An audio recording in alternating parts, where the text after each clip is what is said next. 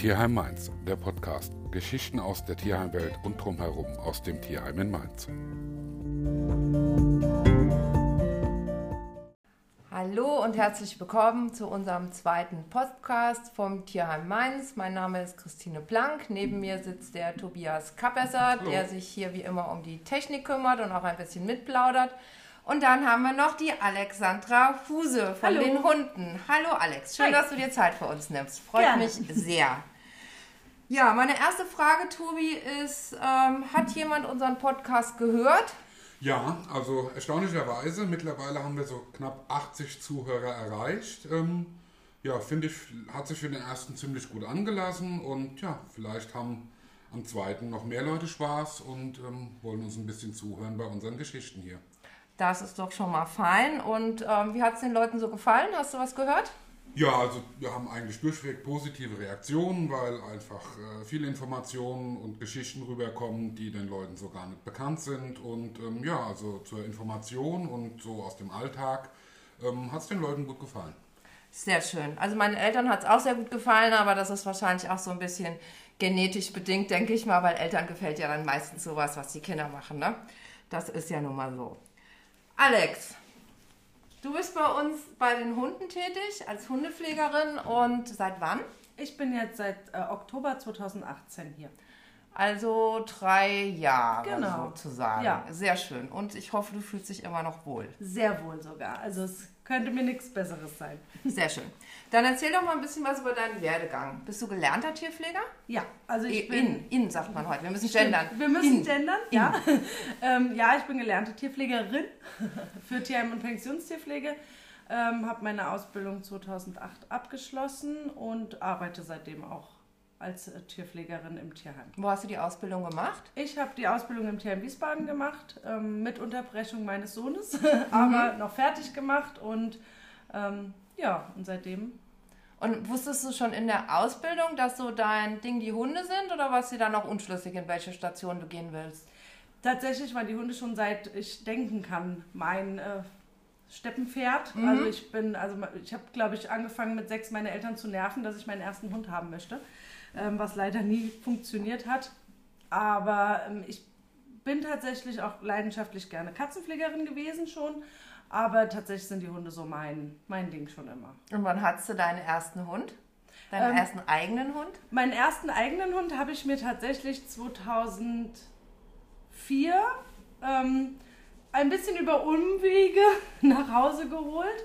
Ähm, das war so der richtig erste eigene. Vorher hatte ich allerdings aus dem Tierheim äh, Wiesbaden, wo ich auch als Ehrenamtliche schon tätig war, seitdem ich 14 bin, ähm, einen 18 Jahre alten Terrier zum, zur Palliativpflege mit nach Hause genommen. Ähm, das war so halt als Pflege und der erste eigene kam dann danach. Und was war das für einer, der erste eigene? Kleiner Mischling aus Griechenland. Okay, ich hoffe, der ist alt geworden. Tatsächlich leider nicht so Nee. alt, weil er Epilepsie dann bekommen hatte und äh, musste mit elf dann leider gehen, weil es für ihn einfach nicht mehr tragbar war. Aber ich denke, er hatte ein absolut erfülltes Leben bis dahin. Sehr schön. Ja, das gehört halt immer dazu. Ne? Das ist immer so das Traurige, aber gut, dafür hat man natürlich davor auch echt viel Spaß mit den Tieren gehabt. Ne? Und als du dann deine Ausbildung fertig hattest, war für dich klar, du bleibst in dem Beruf. Ja, schon immer. Also ich, meine Mutter sagt schon immer, sie äh, hat als Kind schon manchmal gewünscht, sie könnte mich ins Tierheim stecken, weil ich sie schon immer mit jeglicher Art von Tieren, die ich draußen gefunden habe, die nicht ganz in Ordnung waren, äh, überrascht habe. Und äh, als kleines Kind mit drei vom Flohmarkt, damals war das noch so, dass Tiere auf dem Flohmarkt verkauft wurden, kam ich mit einem Katzenbaby angerannt und habe gesagt, guck mal, was ich gefunden habe. Ähm, und deswegen war das schon immer meins. Ja, das hat man so in der Wiege, gell? Ich habe Ja. früher auch immer alle Tauben mit heimgeschleppt und alles, was so auf dem Schulweg rumgelegen hat. Und dann habe ich auch immer, da gab es dann allerdings auch meistens ziemlichen Ärger, habe ich immer die toten Mäuse von den Katzen, wir hatten auch schon immer Katzen, habe ich dann immer in meinem Puppenwagen rumgeschoben und habe dann gedacht, ich bekomme die wieder irgendwie lebendig. Also es hat nie funktioniert. Es Ja. wird jetzt hier keine überraschen, dass es Richtig. nicht funktioniert hat. Aber ja, also die Gesinnung, die hat man dann irgendwie schon. Ne? Und dann geht man irgendwie auch schon anders durch die Gegend. Also ich, ich frage mich ja auch oft, gerade wenn ich so durch die Stadt gehe oder im Urlaub bin, ähm, warum ich ständig eigentlich äh, irgendwelche Tauben oder sonstigen Tiere oder Vögelchen oder sonst was finde. Ne? Aber es ist, glaube ich, einfach, weil man guckt. Ja. Das ist, glaube ich, Ja. der, der Grund. Ne? Also es ist jetzt Ich nicht so, dass andere die nicht finden würden, aber die gucken halt nicht. Ne? Die gehen halt einfach dran vorbei. Ja. Ne? Das ist Es- einfach so. Manche haben doch den Weitblick eher, um halt da auch so ein bisschen, ja, besser zu sein, darin halt alles so zu sehen. Genau. Man kann es den Leuten nicht vorwerfen. Manche denken halt auch vielleicht nicht einfach dran, dass man, keine Ahnung, mal in die linke Ecke gucken muss. Ähm, aber es gibt halt solche wie uns, Ja. die dann jeden Winkel doch mal abscannen. ja, die gucken dann vielleicht nach anderen Sachen. Naja, Genau. so. Und dann nach Wiesbaden, wo hat sich dann hin verschlagen? Ähm, ich war dann lange in Wiesbaden, Mhm. ähm, habe dann kurzzeitig leider unterbrechen müssen und bin dann 2012 äh, ins in Frankfurt gekommen. Mhm. War dort dann äh, sechs Jahre und bin dann von dort hierher.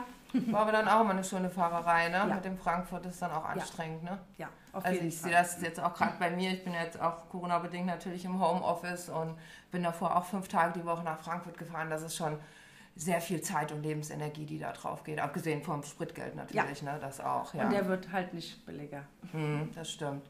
So, sehr schön. Jetzt bist- du bei uns im Team seit drei Jahren und das freut uns natürlich auch. Und erzähl mal, wie ist denn so ein, wie sieht denn so ein Arbeitstag von dir aus? Wir kommen morgens hier an ähm, und dann werden erstmal die ersten stubenreinen Hunde rausgebracht, damit die sich lösen können, ähm, damit die Stubenreiner Hund heißt, dass die nachts nicht ähm, in der Box aufs Richtig, Klo gehen, ne? Richtig, Okay. also wir haben durchaus ein paar Hunde zurzeit, die auch über Nacht oder allgemein nicht gerne in ihren Zwinger machen. Und die werden dann morgens erstmal rausgelassen, damit die halt sich ähm, alles Dass sie mal aufs Klo können. genau, damit sie mal aufs Klo können. Und ähm, wenn die dann zum Teil schon mal draußen waren, dann wird Futter vorbereitet. Das heißt, nachts sind die Klappen zu? Nein, also die können nachts trotzdem rein und raus. Mhm. Also wir haben ja Innenzwinger mit äh, Heizung und ihren Bettchen und dann könnten die rein theoretisch raus in ihren kleinen Außenzwinger, um da eigentlich ihre Geschäfte zu verrichten. Ähm, aber die können, also auch die Stubenreihen können trotzdem rein und raus. Aber da gehen die dann nicht so gern da in ihrem Aus Außenbereich, weil das- das gehört dann mit zur Wohnung Genau. und dann geht man da nicht gern aufs Klo. Genau, ah, okay. genau. Also wir Mhm. haben ähm, im Moment, ich glaube, sieben, die nicht gerne in ihre Zwinger machen. Mhm. Und ja, genau, deswegen. Und damit sie das auch beibehalten dürfen, weil das ist ja für die, ich meine, gerade Hunde sind ja doch auch sehr stubenrein eigentlich, gerade wenn es um ihre Bereiche geht. Ähm, und damit sie das auch, damit man ihnen damit auch was Gutes tun kann, bringen wir sie halt dann regelmäßig raus. Okay, und dann, wie geht's dann weiter? Dann richten wir Futter. Da werden so die erste Morgenportion, das Frühstück vorbereitet. Ähm, unter anderem natürlich auch schon mit den ersten Medikamenten. Und äh, unsere alte Kangal-Dame bekommt ihre äh, Schilddrüsenmedikamente. Du meinst die Shirin im Genau, Büro? unsere Mhm. Shirin, die ähm, braucht ihre, äh, ihre Schilddrüsentabletten ja schon eine halbe, mindestens eine halbe Stunde vorm Fressen. Und ja, und dann wird erstmal gefüttert, also die, Frühstückportion verteilt und dann dürfen sie alle erstmal essen. Und dann wird sauber gemacht. Wie viele Hunde betreust du hier? Ähm, wir haben momentan 40. Mhm. Ist das viel oder wenig oder normal? Es ist schon viel. Ähm, wir hätten natürlich, ich sag mal, für Notfälle durchaus noch ein Plätzchen, aber ähm, man kommt dann doch ganz gut mit denen zur Rande, damit man mit, für die einfach auch mehr Zeit hat natürlich. Gut, und dann macht ihr wahrscheinlich danach dann sauber, dann kommen die Ausführer, dann gebt, gebt ihr die Hunde Genau. raus, dann kommen sie wieder und zwischendurch gibt es dann natürlich auch noch Hundetraining, ne? Genau, dann gibt es zwischendurch noch Hundetraining. Ähm, der ein oder andere wird dann halt auch mittags nochmal rausgesetzt, wenn äh, die zum Beispiel auch gerade vielleicht mal ein Bläschen erkältet haben oder so, damit die nicht noch ähm, dadurch Stress haben. Ähm, und dann wird ein bisschen Training gemacht, je nachdem, was der Hund halt für Verhaltensweisen zeigt. Oder es werden Hunde zusammengesetzt, damit man einfach da auch ein bisschen die Sozialkontakt-Sache pflegen kann. Für diverse Hunde ist das ganz wichtig, für andere wiederum nicht.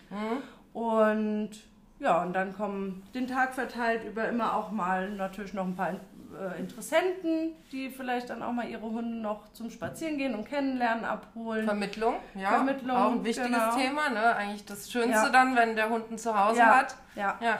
Ähm, dann natürlich Telefonate, die vielleicht mit neuen Interessenten oder vielleicht auch mit Leuten, die aus warum auch immer ihre Hunde abgeben müssen. Ähm, E-Mails müssen beantwortet werden und ja. und Tierarzt, Dann, Tierarzt muss gemacht die werden. müssen vorgestellt werden. Genau, Ne? eingangs untersucht, nachgeimpft, äh, Chip gesetzt, Ja, was schon auch immer. einiges. Dann haben wir manche Tage natürlich auch Kastrationen, also andere OPs oder ähm, jetzt hatten wir die Tage auch eine Tumor-OP von einem unserer alten Hunde. Mhm. Und ja, und dann muss das Abendessen gerichtet werden. Okay, sag mal, ähm, hat man so als Tierpfleger, hast du einen Lieblingshund? Wie ist denn das? Wir haben sie alle lieb, aber natürlich hat man zu dem einen oder anderen durchaus auch mal mehr Bezug. Ja, ne? Es gibt durchaus Hunde, die haben ähm, mehr Bezug zu der einen wie zu der anderen oder es kommen einfach besser klar mit der Art von dem einen oder dem anderen. Ähm, da entwickeln sich durchaus schon natürlich auch engere Bindungen und Beziehungen zu dem einen oder anderen. Wahrscheinlich auch, wenn du jetzt einen Hund hast, mit dem du viel arbeitest und dann da auch so Erfolge hast und da so zusammenwächst. Ne? Genau, ne? genau. Oder halt auch Hunde, die man natürlich, also Lea, das beste Beispiel, die ich kenne, seitdem sie sechs Wochen alt ist, Mhm. die leider seitdem immer mal wieder im Tierheim ist. Und ähm, natürlich hat man dazu einen ganz anderen Bezug. Weil Erzähl die, mal halt, die Geschichte von Lea, bitte. die kam mit sechs Wochen mit ihrer Mutter und ihren Geschwistern und dem größeren Bruder und dem Vater Mhm. als Sicherstellung ins Tierheim damals. Ähm, und wurde dann dort aufgepäppelt und äh, versorgt und gemacht und getan und vermittelt und kam dann leider auch schon wieder kurze Zeit später aus dieser Vermittlung zurück, weil die Leute sich ein bisschen überschätzt haben mit der Rasse Australian Shepherd. Das heißt, sie war dann noch Baby, also klein, Genau, also Youngster. Wochen ja, alt. okay, Baby. ja. Und ähm, um sie nicht im Zwinger sitzen zu haben, habe ich sie auch mit nach Hause genommen zu dem Zeitpunkt, ähm, damit sie einfach ein bisschen mehr lernt in der Zeit, weil ihre ganzen Geschwister natürlich schon ausgezogen waren. Und ja, und dann hatte ich die eine ganze Weile auch zu Hause, habe sie dann wieder vermittelt. Das ging dann auch zwei Jahre gut, bis es dann so massive Probleme gab, dass sie sie mir wieder zurückgebracht haben. Ich hatte sie dann ja auch wieder zu Hause. Ähm, und dann hatte ich sie wieder vermittelt an eine vermeintliche Hundetrainerin, die sie mir dann nach drei Monaten auch wiedergebracht Und hat. gar keine Hundetrainerin war, oder was? Doch, aber anscheinend nicht so erfahren, wie Okay. sie halt leider ähm, zu scheinen. Ja. Ja. äh, vermarkte. Auf jeden Fall ähm, wurde sie dann noch einmal vermittelt. Mhm. Und ähm, da gab es dann sogar zwei Beißvorfälle, weshalb sie dann von den Leuten auch nach einem Jahr wiedergebracht wurde, weil die halt einfach gesagt haben, sie können das nicht. Und ja, jetzt ist sie leider seit bisschen über einem Jahr hier. Ja, das sind halt echt immer so die tragischen Geschichten, ne? wo so Hunde wirklich also so hin und her gereicht werden und irgendwie gar keinen festen Platz Ja. im Leben finden und die werden ja dadurch auch nicht besser, ne? Und die Vermittlung wird ja auch nicht einfacher. Nein. Und deswegen bin ich auch dankbar, weil eigentlich kommt sie aus dem Tierheim Frankfurt ursprünglich. Und deswegen bin ich auch dankbar, dass ich sie mit hierher bringen durfte. Ja, und jetzt ist sie ein Rheinland-Pfälzer geworden, Genau, sozusagen. Ähm, was mich mal interessieren würde, ist, du bekommst jetzt einen Hund, der jetzt, also wenn du einen Abgabehund bekommst, dann hast du ja die Möglichkeit, mit den Leuten zu reden. Wie alt ist der, was hat der so gemacht, wie hat der so gelebt. So, jetzt bekommen wir einen Fundhund. Der kommt jetzt mit der Feuerwehr, entweder er sitzt, äh, kommt nachts in den Feuerwehrzwinger, dann sehen wir ihn morgens, ne, dass er da drin sitzt. Oder wir sagen jetzt mal, die Feuerwehr bringt ihn und sagt, den haben wir da und da eingefangen oder der saß jetzt vom Rewe angebunden oder sowas. Was, was machst du dann? Wie, wie gehst du an das Tier ran? Wie lernst du es kennen? Also wie, was, was machst du? Wir sprechen die Hunde natürlich erstmal an. Also egal, ob Hallo, sie Hund? jetzt im Zwinger sind. Ja, leider ja, weil wir ja keinen Namen haben. Also wird erstmal Hallo Hund gesagt. ähm, Sagt der Hund Hallo Alex? Me meistens sieht man ja zumindest grob schon mal, wie die Feuerwehr mit dem umgeht. Oder das Ordnungsamt oder wer auch immer. Oder die Privatleute, die ihn zu uns bringen. Meistens sagen die ja auch schon mal so ein bisschen, hey, wir hatten jetzt überhaupt keine Probleme mit dem. Oder er hat irgendwie komisch reagiert. Das ist ja auch trotz allem, auch wenn es nicht die Besitzer sind, immer schon mal so ein kleines Indiz, ist der gut handelbar oder vielleicht eher nicht so. Und ähm, In der Regel nehmen wir die Hunde dann mit hinter und machen trotz alledessen immer erstmal mindestens eine Hausleine dran, mhm. um den Hund nicht in die Enge treiben Erklär zu müssen. Erklär mal kurz den Leuten, was eine Hausleine ist, die es nicht wissen, bitte. Also sprich, wir machen ans Halsband oder ans Geschirr, je nachdem, was der Hund halt anhat und wie gut er mit uns kooperiert, eine längere Leine, also die sind meistens so ein Meter, anderthalb, ähm, und die werden dann angeklipst, haben keine Schlaufe und nichts, damit die natürlich nirgends festhängen. Mhm. Das sind im Grunde lange Schleppleinen oder längere Schleppleinen, mhm. ähm, ohne irgendwie, dass sie sich verhaken können. Und damit wir einfach nicht zu nah an den Hund ran müssen, wenn er im Zwinger natürlich dann vielleicht doch zeigt, oh Gott, Hilfe, Menschen sind komisch, mhm. ähm, damit wir eine, einen verlängerten Arm im Grunde haben. Mhm. Genau. Und dann ähm, dürfen die erstmal einen Moment runterkommen und so und dann gucken wir halt über die Tage so ein bisschen, kommt der Hund direkt auf uns zu, wie ist sein Fress, beim Fressverhalten, sein Verhalten natürlich, zeigt er uns da schon ganz klar, hier geh von meinem Napf weg oder ist es in Ordnung, wenn wir auch noch einen Moment stehen bleiben. Dann ähm, werden ja immer bei uns erstmal, also wenn die Hunde länger da sind, also wenn es jetzt ein Fundhund ist, der am nächsten Tag abgeholt ist, nicht. Aber wenn die Hunde länger da sind oder wir wissen, das ist kein direkter Fundhund, sondern vielleicht von jemandem verstorben, der mhm.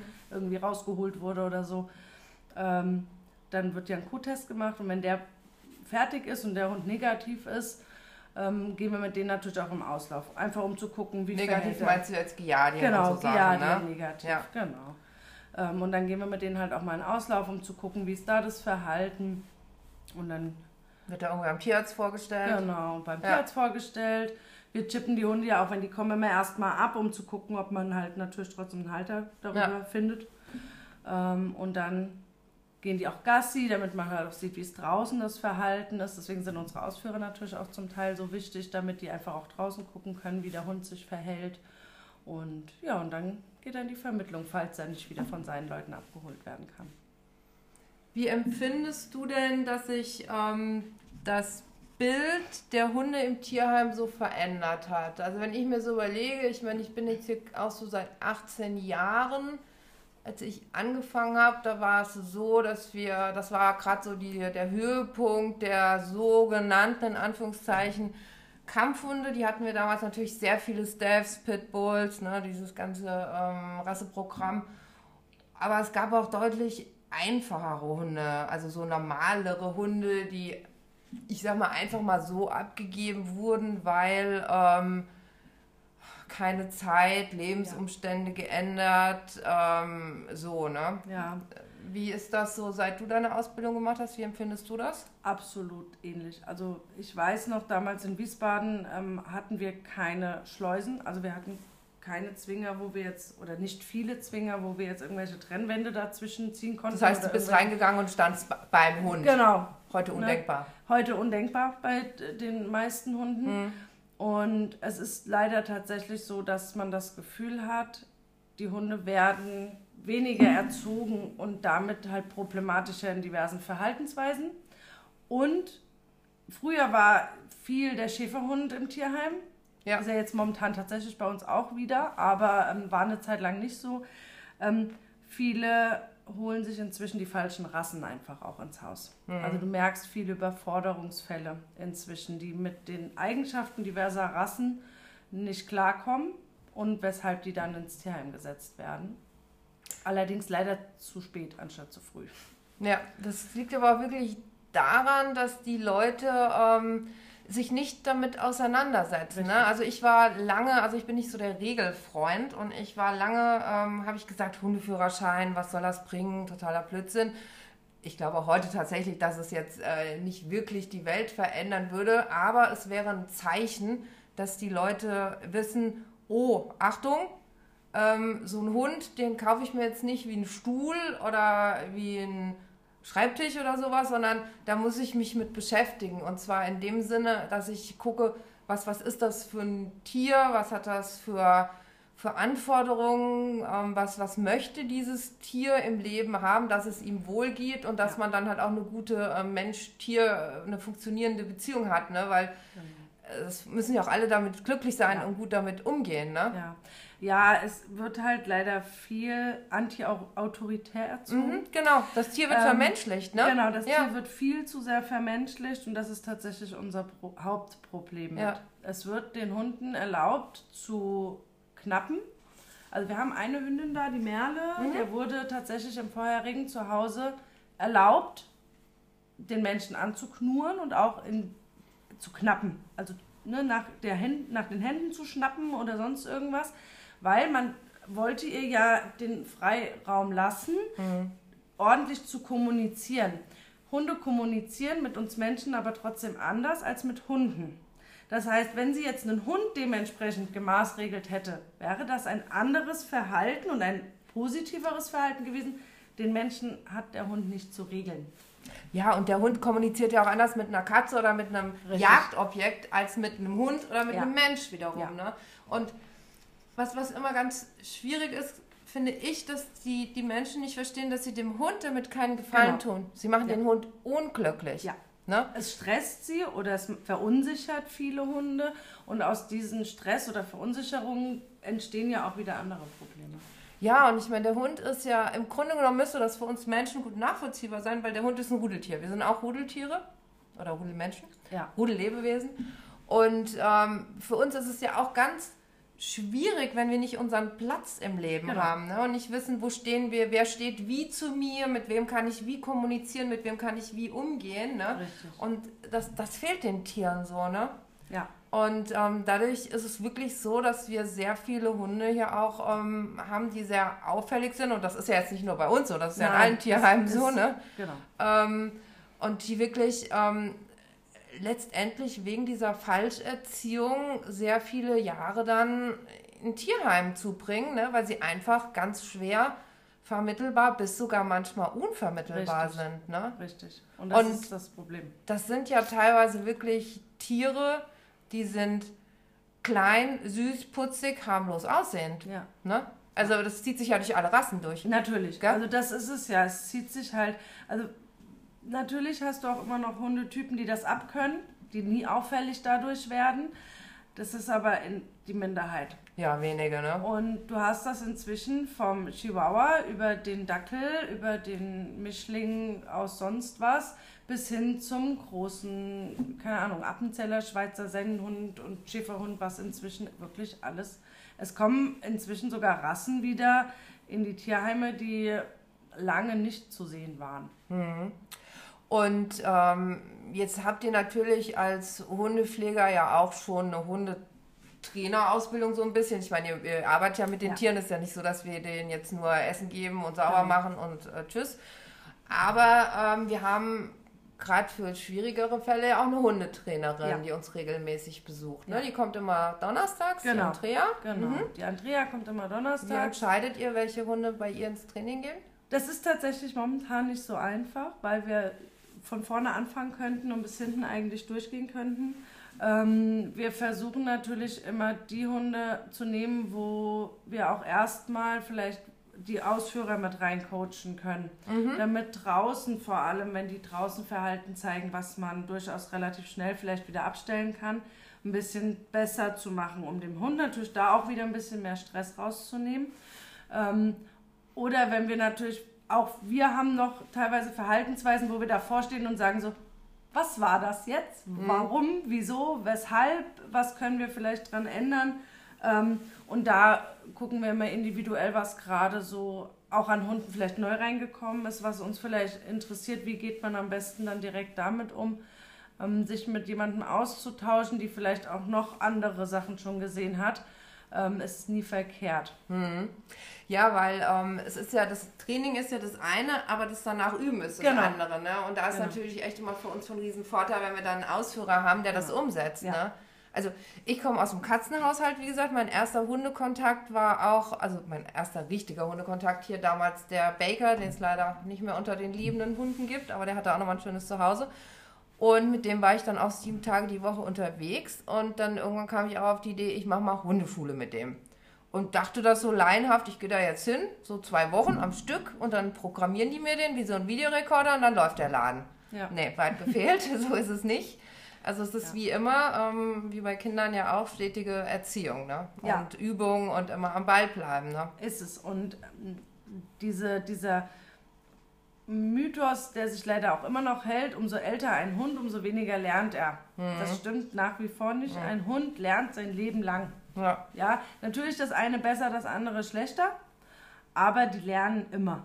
Aber du, das ist ja bei uns genauso. Ich meine, wir sind doch auch alle jetzt heute nicht mehr so wie vor, vor zehn Jahren. Genau. Also wir entwickeln uns ja, ja, logischerweise auch weiter durch Erfahrungen, die wir machen und ja. durch Dinge, die durch Umwelteinflüsse, also ich meine, ich möchte jetzt nicht wieder das Wort Corona sagen, aber auch das hat uns ja alle Natürlich. verändert, ja, den einen mehr, den anderen weniger, ja. ne? aber da kommt ja keiner drum rum, um so äußere Einflüsse, ne? Genau. das ist ja bei Tieren ganz genau dasselbe, ja.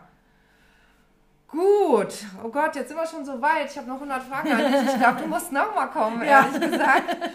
Ähm, vielleicht können wir auch ganz kurz über unser schönes neues Laufband erzählen, weil das ist natürlich auch was, was immer mehr hier kommt. Hundephysio, ja. ne? Ja.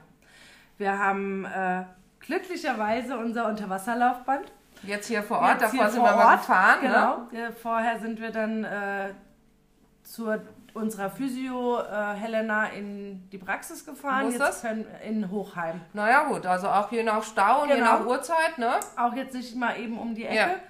Ähm, und jetzt haben wir es auch hier. Und jetzt haben wir hier wirklich ähm, schon diverse Hunde auch draufstehen gehabt und benutzen es sehr, sehr gerne, weil wir einfach merken, die Hunde auch vom Gesundheitsbild werden schlechter. Mhm. Ähm, zum Teil gerade was äh, diese ganzen orthopädischen Sachen angeht.